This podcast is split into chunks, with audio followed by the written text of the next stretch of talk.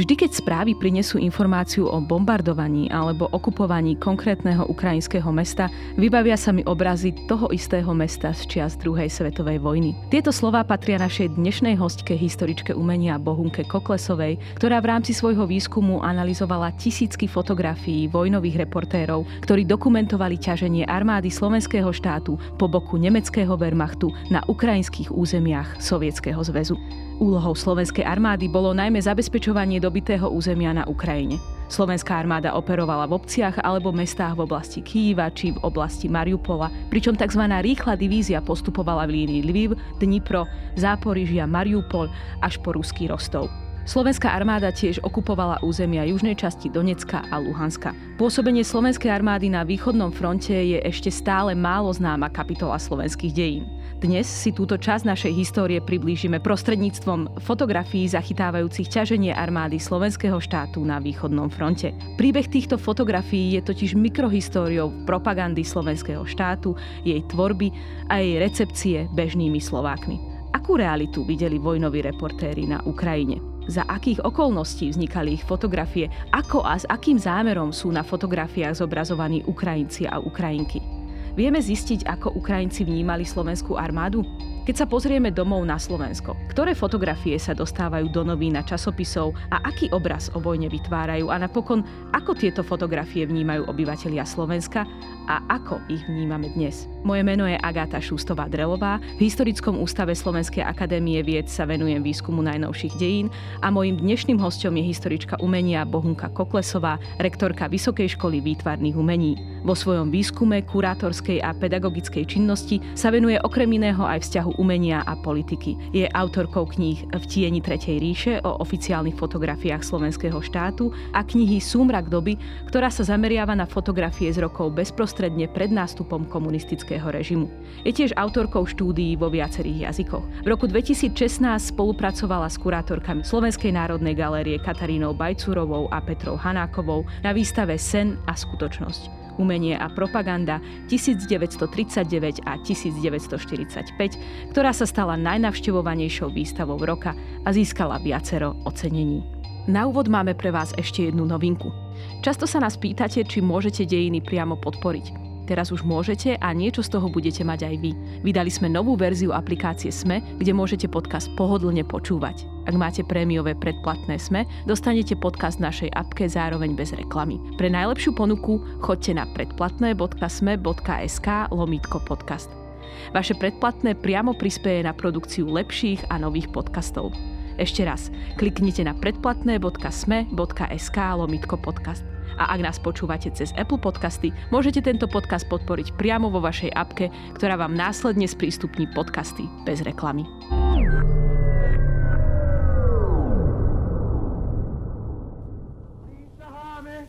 na Boha Všemohúceho, že budeme poslušní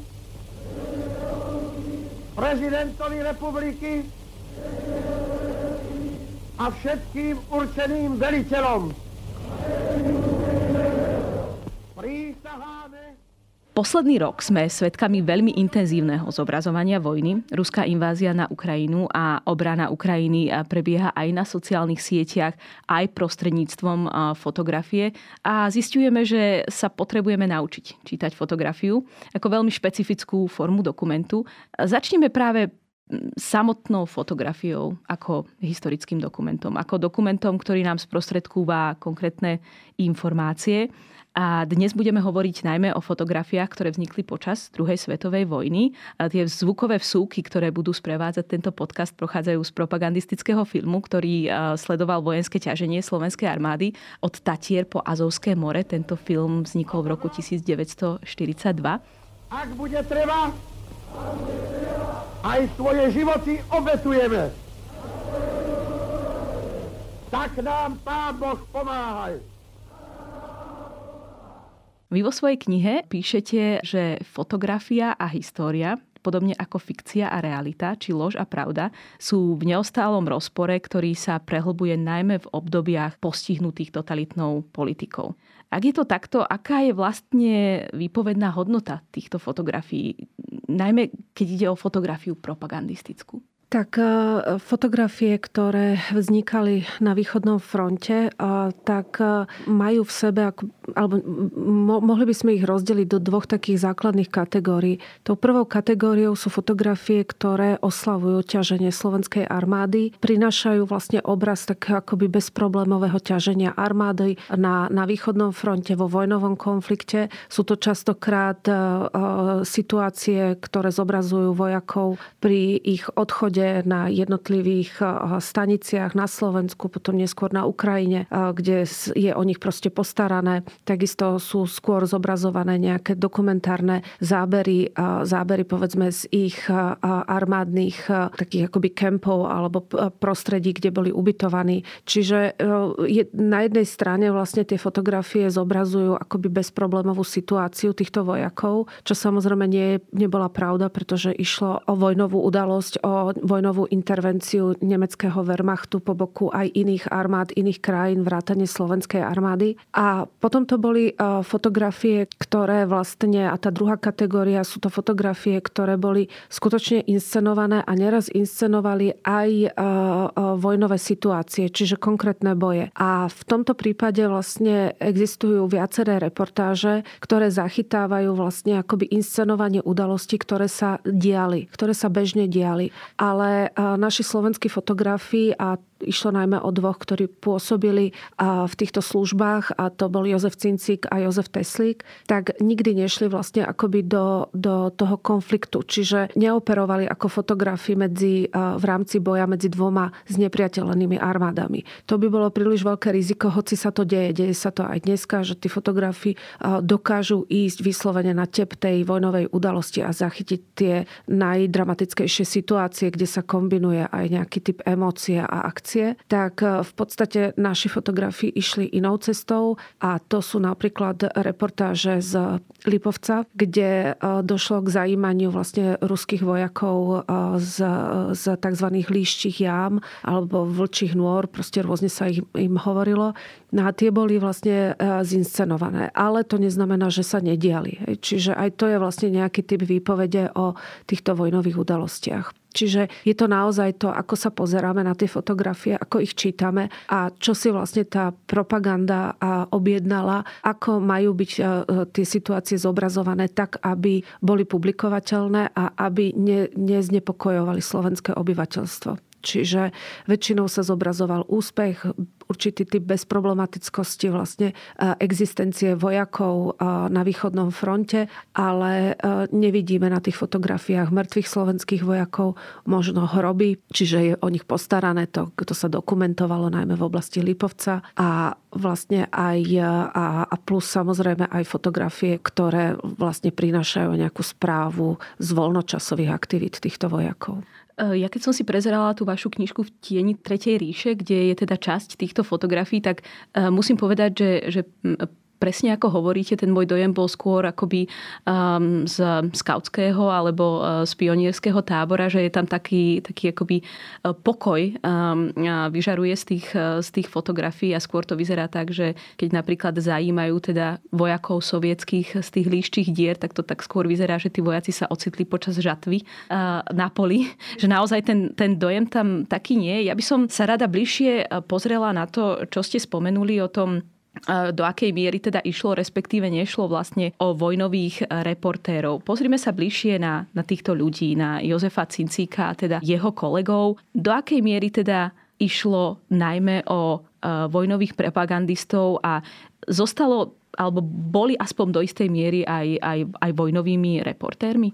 No toto je veľká otázka. Ako môjim takým handicapom pri štúdii tých fotografií je, že som sa nemala možnosť už s nimi porozprávať. A niekedy sú tie fotografie tak akoby v niečom humanisticky naliehavé, že, a to sa netýka len východného frontu, ale povedzme aj situácií v rámci Slovenska v tom období 39-45, že niekedy pochybujem o tom, že, že boli vyslovene propagandistami ako, alebo ľuďmi, ktorí m, akoby mali nejaké mentálne nastavenie, ktoré ktoré zachytávalo vlastne týchto, tie, tie situácie nejak tak ako bez nejakých problémov a v duchu proste propagandy, v duchu nejakej ideológie. Čiže sú fotografie, ktoré zachytávajú alebo zaznamenávajú, dokumentujú problematické situácie, kde teda tá ideológia a také, taká tá zvrchovanosť Slovenska nad povedzme ukrajinským národom je silne citeľná, ale zároveň poznám z ich práce, že e, boli schopní aj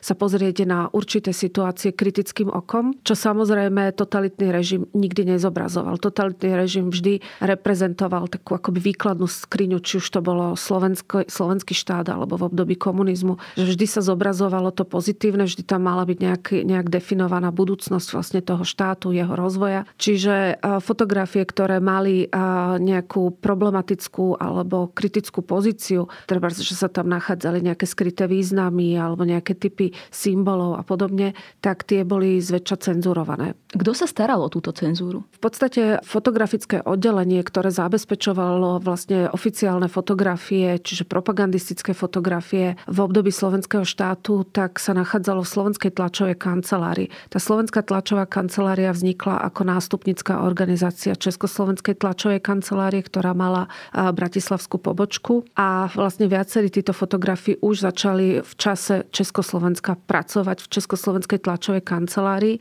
ale v období autonómie slovenského štátu alebo vytvorenia autonómie slovenskej krajiny na jeseň v roku 1938 bola ustanovená Slovenská tlačová kancelária ako nezávislá kancelária na Pražskom centre ČTKčky. A vlastne tam v rámci Slovenskej tlačovej kancelárie ste mali rôzne oddelenia. A tie oddelenia vlastne spracovávali zahraničnú tlač napríklad, alebo tlač týkajúcu sa povedzme nemeckých novín a aktuálne ich vlastne prekladali a dávali k dispozícii. A takisto aj fotografické oddelenie tam bolo a, a samozrejme aj cenzúrne oddelenie. Neviem vám povedať presne, že kto mal na starosti vlastne túto, túto agendu, ale existujú práve v tých archívoch fotografií, fotografie, ktoré sú proste prečiarknuté ako tie kontakty tých fotografií a je tam poznámka červenou ceruzou nesmie von. Takže e, pár takýchto fotografií sa v tom archíve nachádza. Ale nie je to tak masívne ako za komunistov. Tam to bolo oveľa náročnejšie. Spomínate si na nejakú takúto prečiarknutú fotografiu, čo na nej bolo? Áno, keď sa slovenský štát oslavoval 5. výročie svojho vzniku v roku 1944, tak na tribúnach boli e, umiestnené miesta pre e, slovenských vojakov, ktorí povedzme skončili po pôsobení na východnej fronte na vozičku alebo o barliach a podobne. Tieto fotografie boli a realizované, ale boli zároveň aj cenzurované, aby vlastne sa nedostali do dennej tlače a nepoukázali na dopady vlastne tej, tých vojnových udalostí na konkrétnych ľudí. Čo teda zobrazujú fotografie týchto vojnových e, reportérov? Do, do akej miery teda mali reportéry v rámci tohto obmedzeného, cenzurovaného priestoru možnosť alebo snahu e, zobraziť realitu? Bolo možné zobraziť aj nejaký kúsok reality v rámci tohto celého? Ale hej, určite. Akože ja napríklad mám, a teda asi to není moc dobre povedať, že mám rada, ale poviem to, že mám rada fotografie, v ktorých sa nachádzajú akoby dve situácie. A práve Jozef Cincik mal na to veľmi vytribený vkus a on fotografoval, alebo taký, takú citlivosť. A on fotografoval práve tú rýchlu divíziu, ktorá sa naozaj presúvala po, tom ukrajinskej, po tej ukrajinskej rovine veľmi rýchlým tempom a občas do tej cesty vstup vstupovali ukrajinskí ľudia, ukrajinské ženy, ktoré prechádzali cez tú cestu, kde sa proste prehnali vlastne tie vojenské dopravné prostriedky, tak zrazu tam vlastne vidíte akoby ten vyhrotený konflikt toho, že, že tam máte proste ľudí, ktorí tam pracujú na poliach, ktorí proste v tom pracovnom vstupujú zrazu do, do, do situácie a do cesty jednej armáde, ktorá sa naozaj akoby presídluje. A tam si uvedomuje človek, že ten cincik vlastne zámerne tie fotografie fotografie takto akoby konfrontuje tie dve situácie, ktoré samozrejme majú aj kritický potenciál v sebe.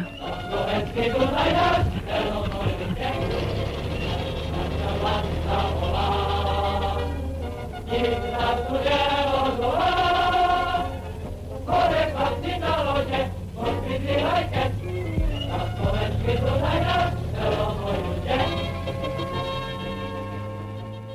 Zostaňme pri civilistoch.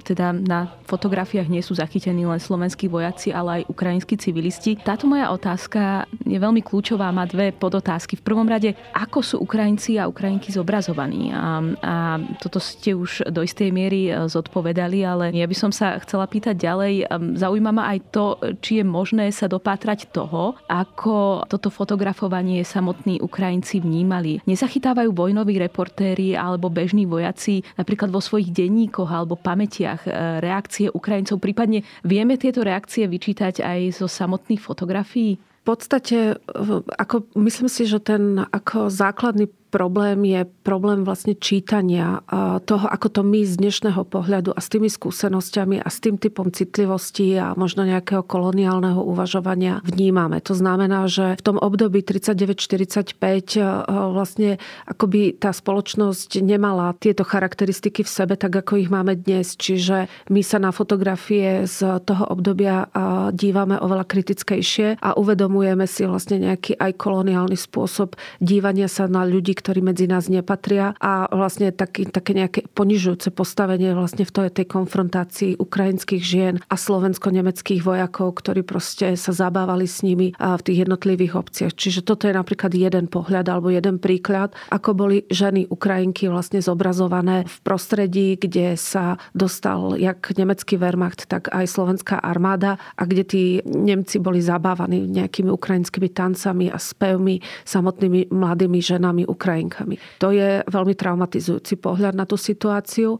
Potom podľa mňa rovnako traumatizujúci pohľad je na, na deti, ktorých v tom čase bolo veľmi veľa a ktoré nemali rodinné zázemie. Častokrát to boli detské také akoby tlupy, ktoré zostali vlastne potom hladomore v období stalinizmu z tých 30. rokov a vlastne nemali rodičov, prišli o rodičov a častokrát blúdili vlastne tou ukrajinskou krajinou. A samozrejme, že to zobrazovanie slovenského vojaku zase bolo istým spôsobom mocensky akoby definované, pretože ten slovenský vojak s dobrým srdcom proste rozdával jedlo detským e, e, deťom, ukrajinským deťom, čo samozrejme je, je ako veľký problém, pretože v prvom rade slovenská armáda tam bola ako okupačná armáda a nemala tam v podstate akoby čo robiť a vlastne na základe, na základe aj takej tej devastácie tej ukrajinskej spoločnosti práve tým stalinským terorom sa vlastne dostávame cez tie fotografie akoby do nejakej vyššej pozície alebo nejakej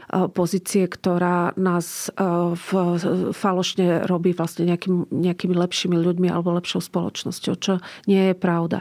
Čiže ženy a deti to sú veľmi také akoby traumatické zábery, na ktorých sa akoby vylepšoval obraz slovenského toho eh, vojaka slovenskej armády, ktorý zachraňuje vlastne ten, ten, ten, ten, tých, tých ľudí spod tej sovietizácie. A akože to bola tak akoby výrazná akoby propagandistická retorika. No a potom tretia, tretí pohľad to sú muži ukrajinskí alebo sovietskí a to sú zajaci sovietskej armády, ktorých boli tisícky a tisícky hneď v tých prvých mesiacoch a slovenská armáda vlastne zabezpečovala, zabezpečovala takú nejakú, nejaký dozor nad ukrajinskými mužmi. S tým, že ženy a deti sú vlastne ako osamelé v, tej, v tých obciach. Tam muži nie sú, oni väčšinou boli v armáde alebo sa proste stiahli. Vidíme ich len na obraze vlastne vtedy, keď slovenská armáda vlastne ich zabezpečovala, proste strážila ich, aby sa nerozutekali alebo aby zostali proste na tom území, kde ich monitorovala.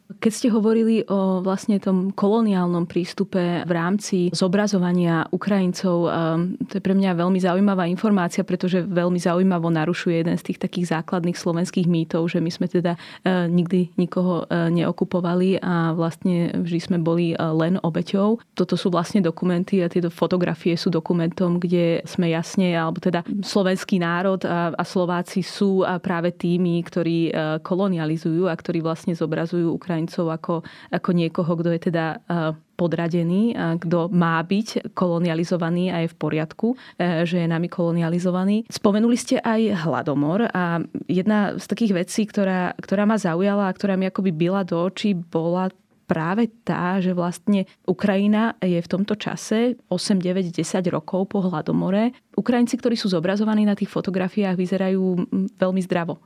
A dochádzalo, aj, dochádzalo aj k nejakému výberu pri tom, pri tom štilizovaní, lebo to akoby nevyzerá ako krajina, ktorá naozaj stratila milióny občanov pred niekoľkými rokmi. To neviem povedať. Neviem povedať, že či si vyberali ako nejaké typy ľudí v rámci tej obce. Obávam sa, že, že skôr nie. Je dosť pravdepodobné, že tie posledné roky pred druhou svetovou vojnou sa tá situácia predsa len na Ukrajine stabilizovala, čiže tam nejaké základné životné akoby procesy prebiehali. Ak si dobre pamätám, tak ten hladomor bol viazaný na rok 1933, možno 4-5, kým sa to ešte nejakým spôsobom stabilizovalo. Bolo to organizovaný hladomor zo strany vlastne tej stalinskej akoby ideológie a potlačiť vlastne tie národy, nejakým spôsobom ich skrotiť a podobne. Ale myslím si, že tie posledné roky tých 30 rokov asi už boli vlastne tak nejak v niečom stabilnejší. Samozrejme, že tam prebehli na Ukrajine v tom období a veľmi silné aj čistky, čiže mm, elita bola prenasledovaná, proste ľudia boli likvidovaní smerom do gulagov a podobne, čiže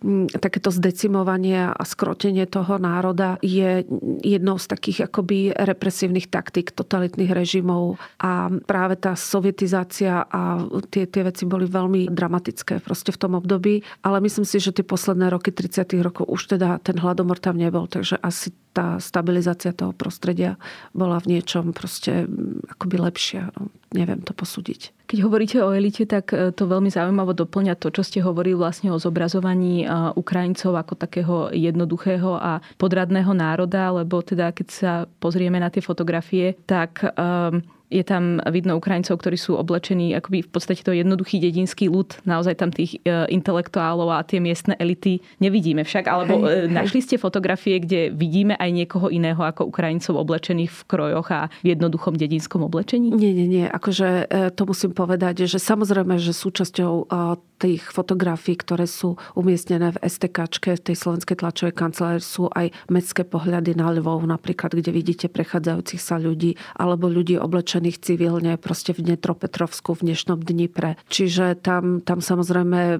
je tá mestská kultúra, ale tá, tá, tá zachytená, alebo ten mestský životný štýl v, tom, v tých podmienkach, ktoré proste v tom čase boli možné, tak ako tie fotografie, na tých fotografiách sú akoby tí ľudia prítomní. Ale tam je rozdiel vlastne na tých fotografiách, že keď je to región a respektíve nejaká vidiecká oblasť, tak aj to priblíženie kamery je oveľa tesnejšie. Čiže vidíme do tvári tých ľudí. Není sú to len nejakí ľudia prechádzajúci v nejakom mestskom urbánnom priestore, ale sú to ľudia, kde naozaj ich vidíte, poznáte ich fyziognómiu, môžete sa im pozrieť do očí a vlastne v tom sú tie fotografie iné, sú tesnejšie na to zobrazovanie vlastne Ukrajincov.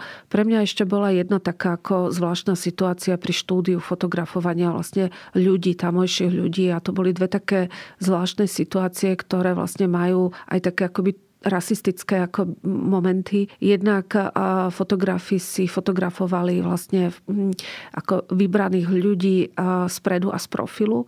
A to je vlastne typický, typický etnografický prístup 19.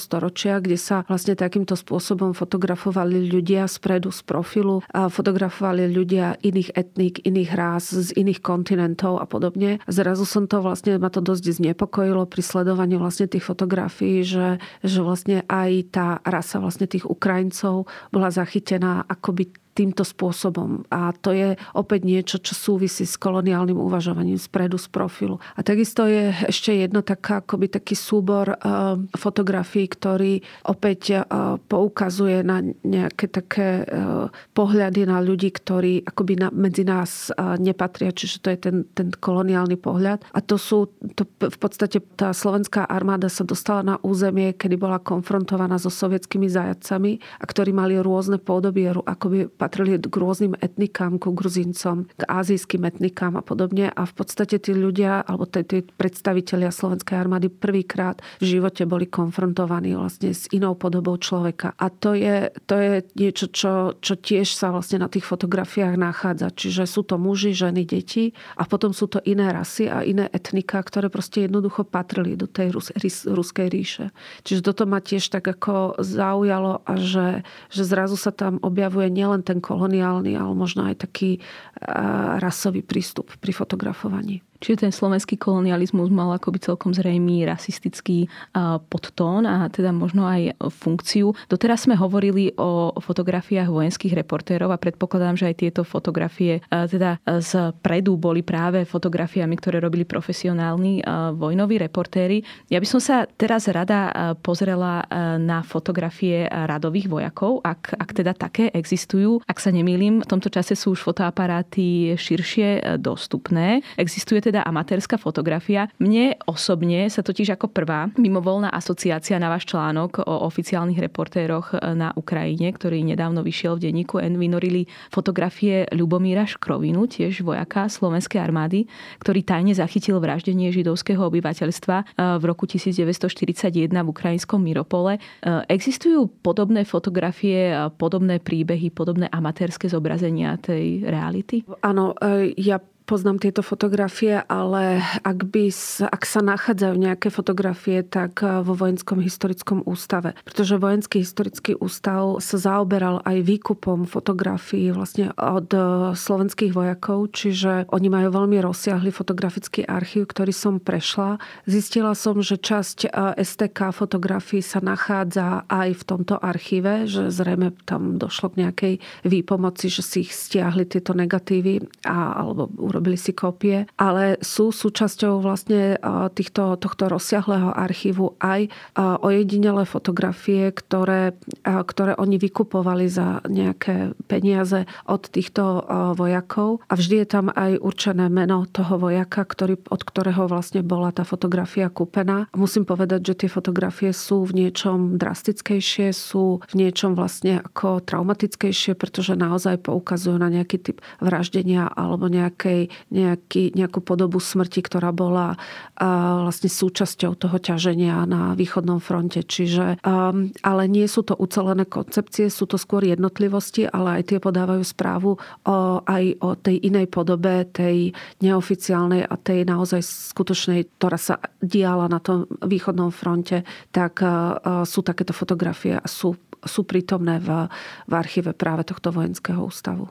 Ako sa s takýmito fotografiami a s ich autormi vysporiadoval slovenský štát? My vieme, že teda Lubomír Škrovina bol aj teda vyšetrovaný, pretože spravil teda fotografie. Ako to bolo v prípade tých ostatných fotografov? Nemám o tom vedomosť. E, nemám vedomosť o tom, že by e, ich vyšetrovali. Skôr mám pocit, že väčšina to bola taká privátna. Oni sa určite nepublikovali, neboli vlastne nejak prítomné v tom verejnom e, priestore. Takže, takže vlastne nemám celkom jasný pre prehľad o, o týchto fotografoch a ich, ich fotografických pozostalostiach. Takže v tom asi nebudem vedieť odpovedať. Naše tanky idú do boja.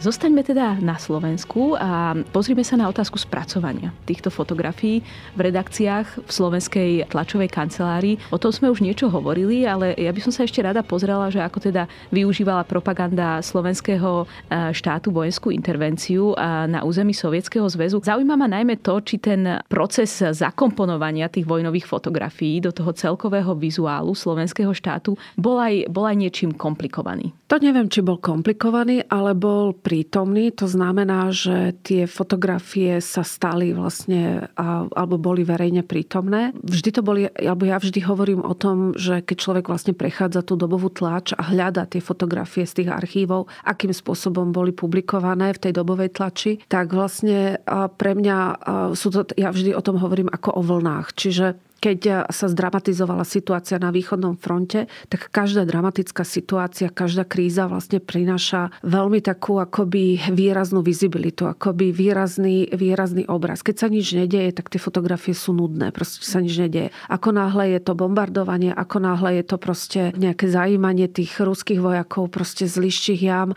tak vtedy, vtedy vlastne dochádza k dramatizácii tej situácie a vlastne sa tie fotografie stávajú vizuálne príťažlivejšie. A práve takéto fotografie sa vlastne vždy, keď sa čo si udialo, tak proste tie fotografie boli poslané na slovenské územie a potom v časopisoch typu, ja neviem, Slovák alebo Gardista alebo ja neviem, Nové Slovensko, tak boli tieto veci publikované aj s patričným ideologickým komentárom. A niekedy mám proste pocit, keď som tie veci prechádzala, že, že to slovo je hrozne zraňujúce, že, že vlastne tá, ten, te, že tie fotografie niekedy ani nemusia mať vlastne taký ten apel ideologický a proste vznikali v nejakom čase, v nejakom priestore a monitorovali nejakú situáciu, ale potom ten text tomu dáva vlastne ten kontext, ktorý vlastne obhajuje a to bolo celou, to bolo aj úlohou, obhajuje vlastne tú účasť slovenskej armády, zdôrazňuje vlastne zaostalosť ukrajinského národa, ekonomickú, kultúrnu, o tom, že slovenská armáda tam prináša opäť návrat Ukrajincov do kostolov, ktoré proste boli zakázané v tom čase. To všetko sa vlastne akoby prezentuje a obhajuje sa tým tá spravodlivé, to spravodlivé ťaženie slovenskej armády na východnom fronte. A v tom slove je to naozaj akoby, že tam sa to vlastne akoby najviac, do, najďalej dotiahne v tej takej problematickosti tej nadradenej pozície, našej nadradenej pozície alebo falošne nadradenej pozície voči Ukrajincom. Pozrieme sa na to, čo tieto fotografie robia s ich adresátmi a s bežnými Slovákmi a Slovenkami, ktoré si ich prehliadajú v novinách a v časopisoch.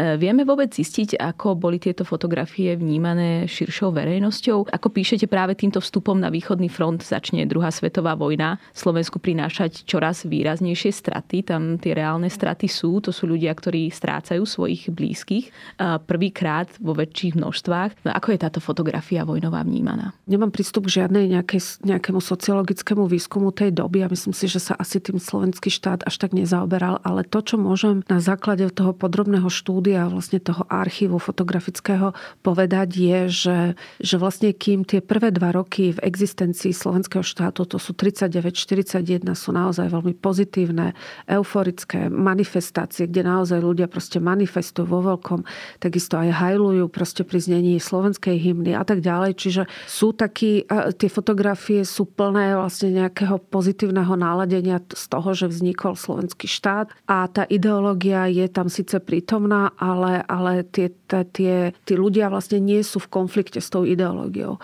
Ale v 43. tam nastáva vlastne obrad a, a keď sledujeme fotografie, ktoré vznikajú ako oficiálne podujatia, rôzne typy manifestácií, výročných podujatí, tak tam cítime, že, že niečo sa proste s tou spoločnosťou deje.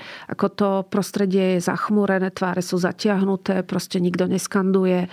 Je to vlastne taká akoby povinná jazda a proste účasti na manifestáciách a myslím si, že ten 43. možno by ma historici samotní ako by mi to potvrdili alebo vyvratili, ale na tých fotografiách nastáva zlom. V tom, ako tí ľudia proste žijú. Kým tá prvá etapa bola naozaj taká ako euforická, proste deti boli v linkových mládežiach, proste všetko bolo to zorganizované, ten poriadok sa nastavoval a tak ďalej. Je nejaká vízia novej budúcnosti, tak eh, v tom 43. nastáva zlom a je to, ako ste správne hovorili, aj tým, že, že mnohé rodiny boli postihnuté stratou svojich blízkych a mnohí sa vracali z východného frontu ako invalidi, čiže tiež to bola proste aj emocionálna, aj ekonomická záťaž pre tie rodiny. A to sa ne, to nezostávalo vlastne v, v, v hraniciach tej rodiny, pretože to, čo si pamätám vlastne z, z tých materiálov, tak stúpala aj e, potreba potlačať e, takéto jedna pani povedala. Čiže nejaké tie, tie, tie šíriace sa reči a taká tá nervozita tej spoločnosti sa vlastne, e, sa vlastne akoby prizvukovala, že toto nie je cesta a opäť sa to proste propagandisticky nejak usmerňovalo a,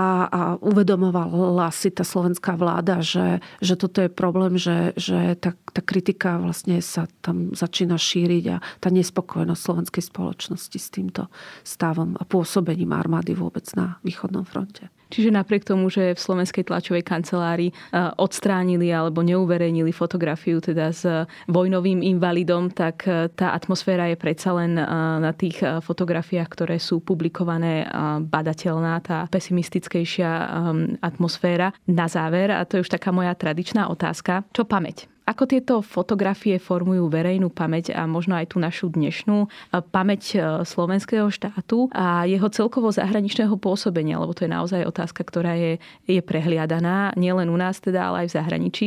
A mňa v tejto súvislosti zaujala jedna z vašich myšlienok z knihy V tieni Tretej ríše. Fotografia je história, aj propaganda a zároveň pamäť. Ja by som sa chcela vrátiť k tej vašej výstave Sen a skutočnosť, ktorá teda sa uskutočnila už pred šiestimi rokmi.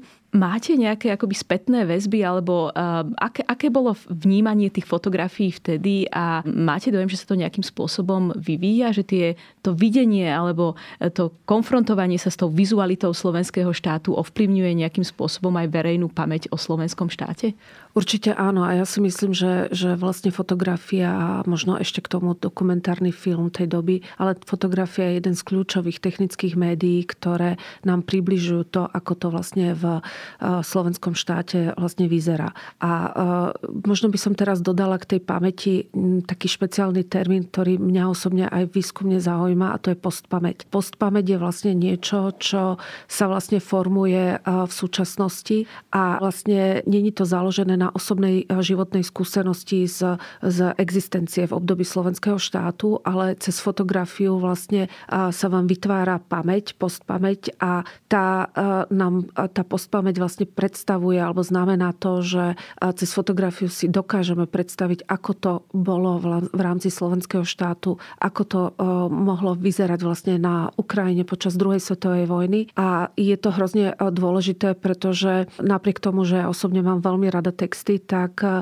tá, ten obraz je vlastne takou rýchlou, akoby skratkou cestou pre prvú informáciu o tom, ako to tam znamenalo. A tomu sa vlastne v dnešnej teórii o, o pamätiach hovorí ako o postpamäti, čiže o, o príjmanie skúseností z fotografických dokumentov z, z, z toho obdobia, z toho traumatického obdobia slovenského štátu. A myslím si, že preto je aj dôležité vlastne publikovať tie fotografie dnes, pretože oni majú tendenciu sa reaktualizovať. A to je tiež niečo, čo ma zaujíma. Že oni sa vlastne z tých archívov častokrát aj vďaka trebárs textom o slovenskej armáde na východnom fronte dostávajú do novej do nového kontextu a do novej akoby, a situácie a dokážu konfrontovať tú, tú našu rozhodnosť alebo nerozhodnosť alebo proste nejaké kroky v súvislosti s aktuálnou vojnou na Ukrajine. A je dôležité to pripomenúť, pretože to môže veľmi intenzívne aj cez ten obraz skorigovať naše správanie sa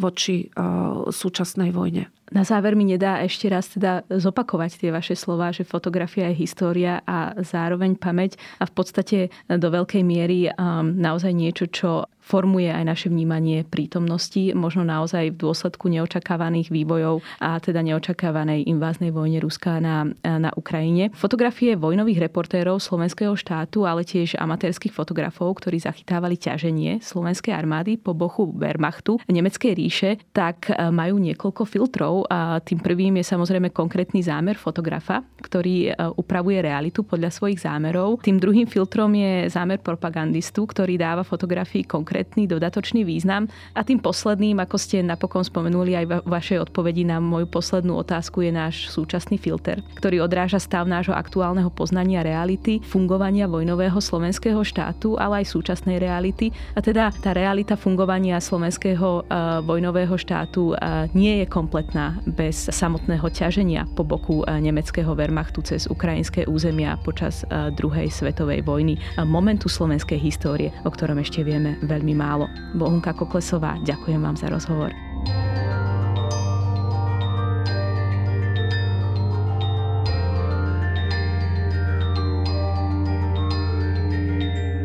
Počúvali ste Dejiny, týždenný podcast denníka Sme a historickej reví, ktorý vychádza vždy v nedeľu. Nájdete ho vo vašej obľúbenej podcastovej aplikácii alebo na sme.sk lomka dejiny. Ak sa vám podcast páči, môžete ho v podcastovej aplikácii ohodnotiť, pomôžete nám ho tak dostať k viac poslucháčom a poslucháčkam. Ak nám chcete zanechať odkaz, napíšte nám na mail na dejiny zavináč sme.sk alebo sa pridajte do podcastového klubu denníka Sme na Facebooku. Som Agáta Šustová-Drelová a na tejto epizóde sa spolu podielal aj Viktor Hlavatovič.